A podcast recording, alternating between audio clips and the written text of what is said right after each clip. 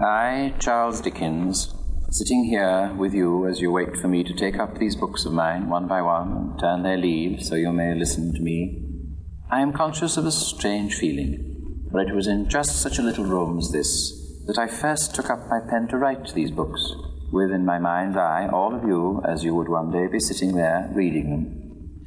But since then, my horizons have expanded prodigiously. I have travelled as an actor of my own works over the world, from garish lights to garish lights, from thousands of people to more thousands, whose mighty roar when I took the stage almost frightened me, until, as I stood there about to turn over the first page, they became as still as mice, and I knew they were my friends.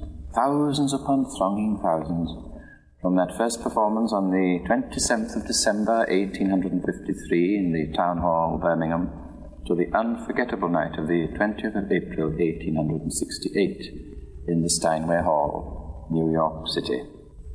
Now the wheel has turned full circle. I am once more in my little room, but this time I do not write for you. Through a miracle of science wedded to art, I speak to you. Sit, my friends, as my own family have sat before now, round our fire at Gad's Hill, our home in Kent. Sit while I turn the pages and tell you a tale or two. Your servant and friend, Charles John Huffam Dickens.